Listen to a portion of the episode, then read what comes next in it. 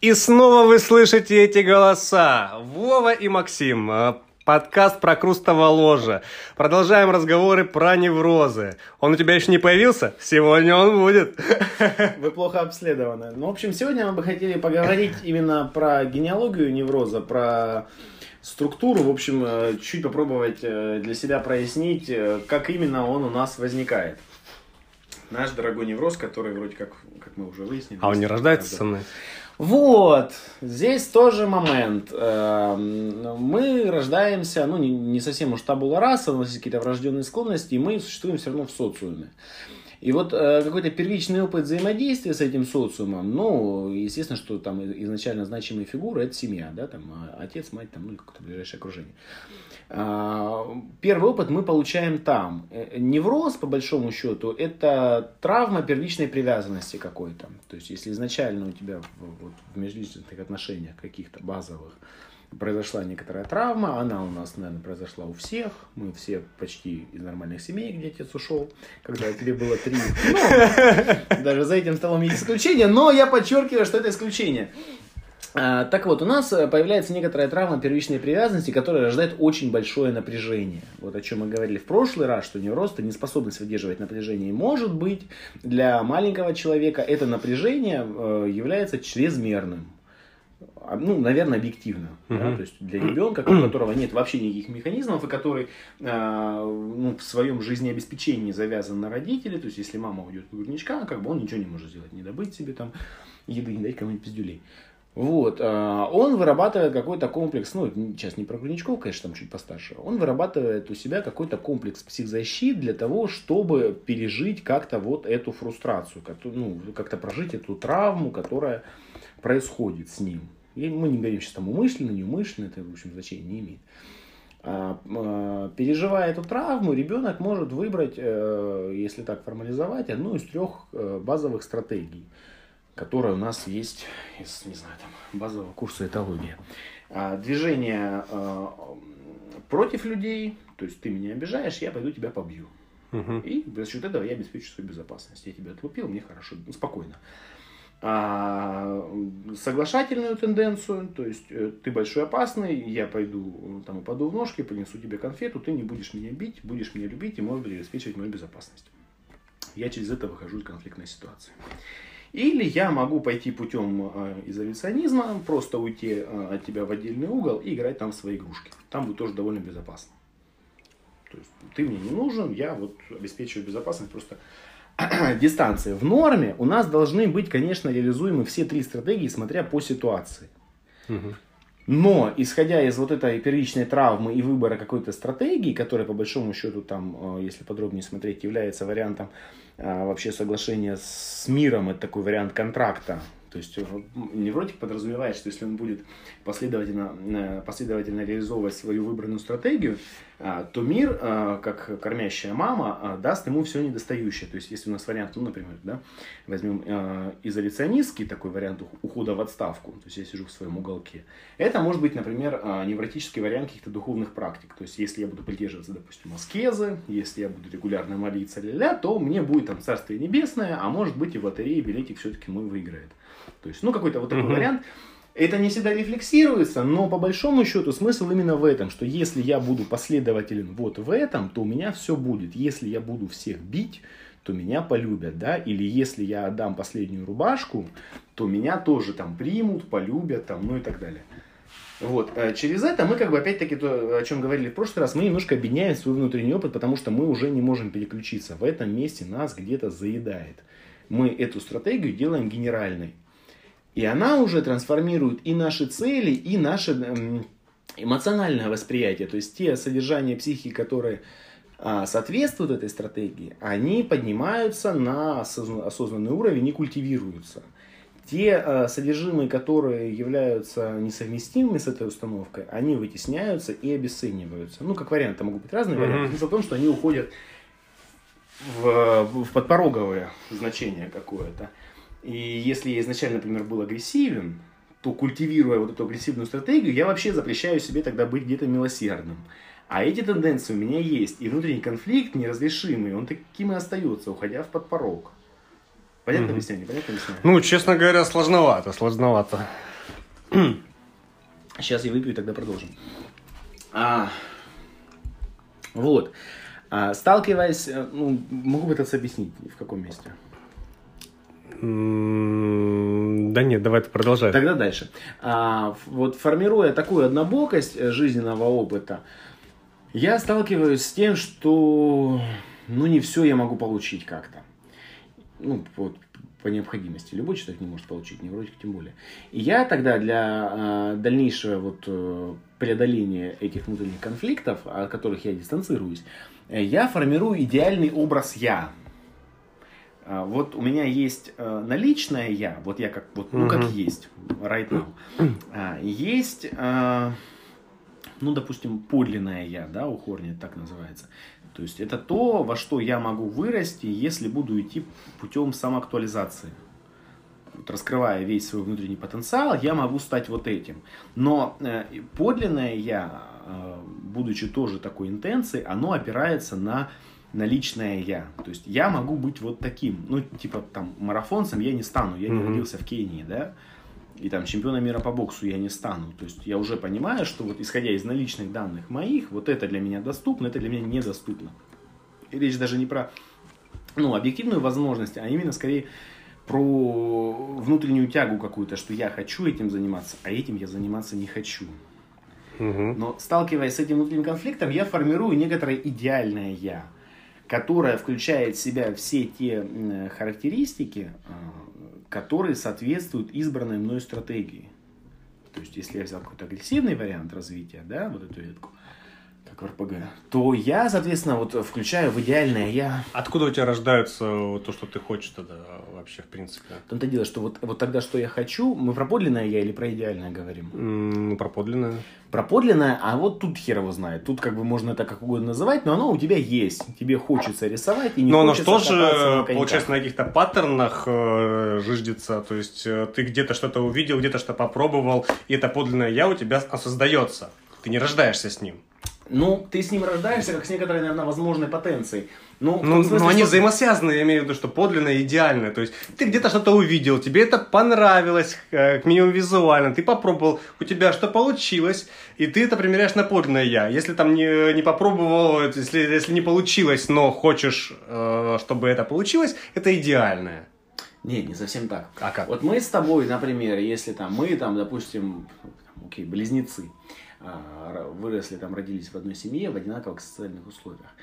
Нас с тобой водили и на хоккей, и на футбол, и на там, и в художественную школу. Вот меня прикололо там махать кисточками, тебя прикололо играть в футбол. То есть изначальные вводные какие-то у нас были одинаковые по большому счету. Но ты вот в силу какого-то своего внутреннего склада, вот я о чем говорил в прошлом подкасте, что мы э, при рождении, там, ну это юнговская тоже позиция, что как-то на авторитет опереться здесь, а, мы не рождаемся табула раса, у нас есть что-то врожденное, склонности, там можно это там даже э, В переводить. смысле не рождаемся, это была раса? Мы не, не чистая доска. Не, я понимаю, что это была раса. Я, э, почему нет? Мы чистой У доской. тебя есть... Ну, не знаю, по крайней мере, я считаю то, что рождаемся чистой доской, и как раз-таки культура воспитания, оно делает из нас человека, который мы, все есть. примерно живем в одной Поэтому, ну, культуре.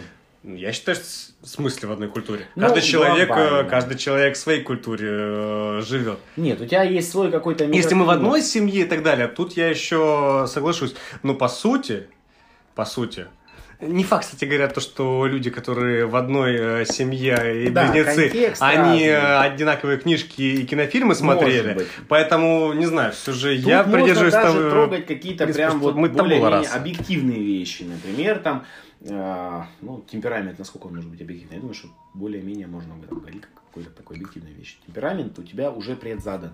Если ты вот по складу характера, просто по базовой конституции, ты флегматик, вот холерика из тебя тяжело будет слепить. Ты будешь какой-то немножко странный холерик. Мгм. Если ты холерик, тебе ну не очень кайфово сидеть в бухгалтерии и сводить дебет с кредитом, просто потому что ты такой. У тебя есть какие-то характеристики в виде, например, там, силы, слабости нервной системы, которые обусловлены просто э, скоростью протекания э, процессов торможения, возбуждения, способностью выдерживать это. И это то, что касается, например, э, ну, твоей матчасти. То есть Мгм. чисто физически у тебя очаги возбуждения в мозгу тормозятся медленнее, чем у меня. Или наоборот. И это уже то, от чего не уйдешь, это вот просто как бы твоя ну, материальная часть, да, какая-то. И вот, ну, хотя бы вот на этом уровне ты уже не такой, как я. У тебя психические нервные процессы в организме протекают немножко по-другому. Там, и вот испуг ты переживаешь не так, как я, да, возбуждение ты переживаешь не так, как я. Ты возбудился, затормозился, и я, меня будет ебошить еще сутки. И потом я буду истощенный, ну, например, да. Вот, поэтому мы не одинаковые, у нас есть некоторые природные склонности к чему бы то ни было. Вот. Реализовываться они могут быть, конечно, по-разному. То есть ты там свою какую-то холерическую склонность можешь реализовать там, здесь и еще вот тут. Да, я какая-нибудь там флегмана вряд ли.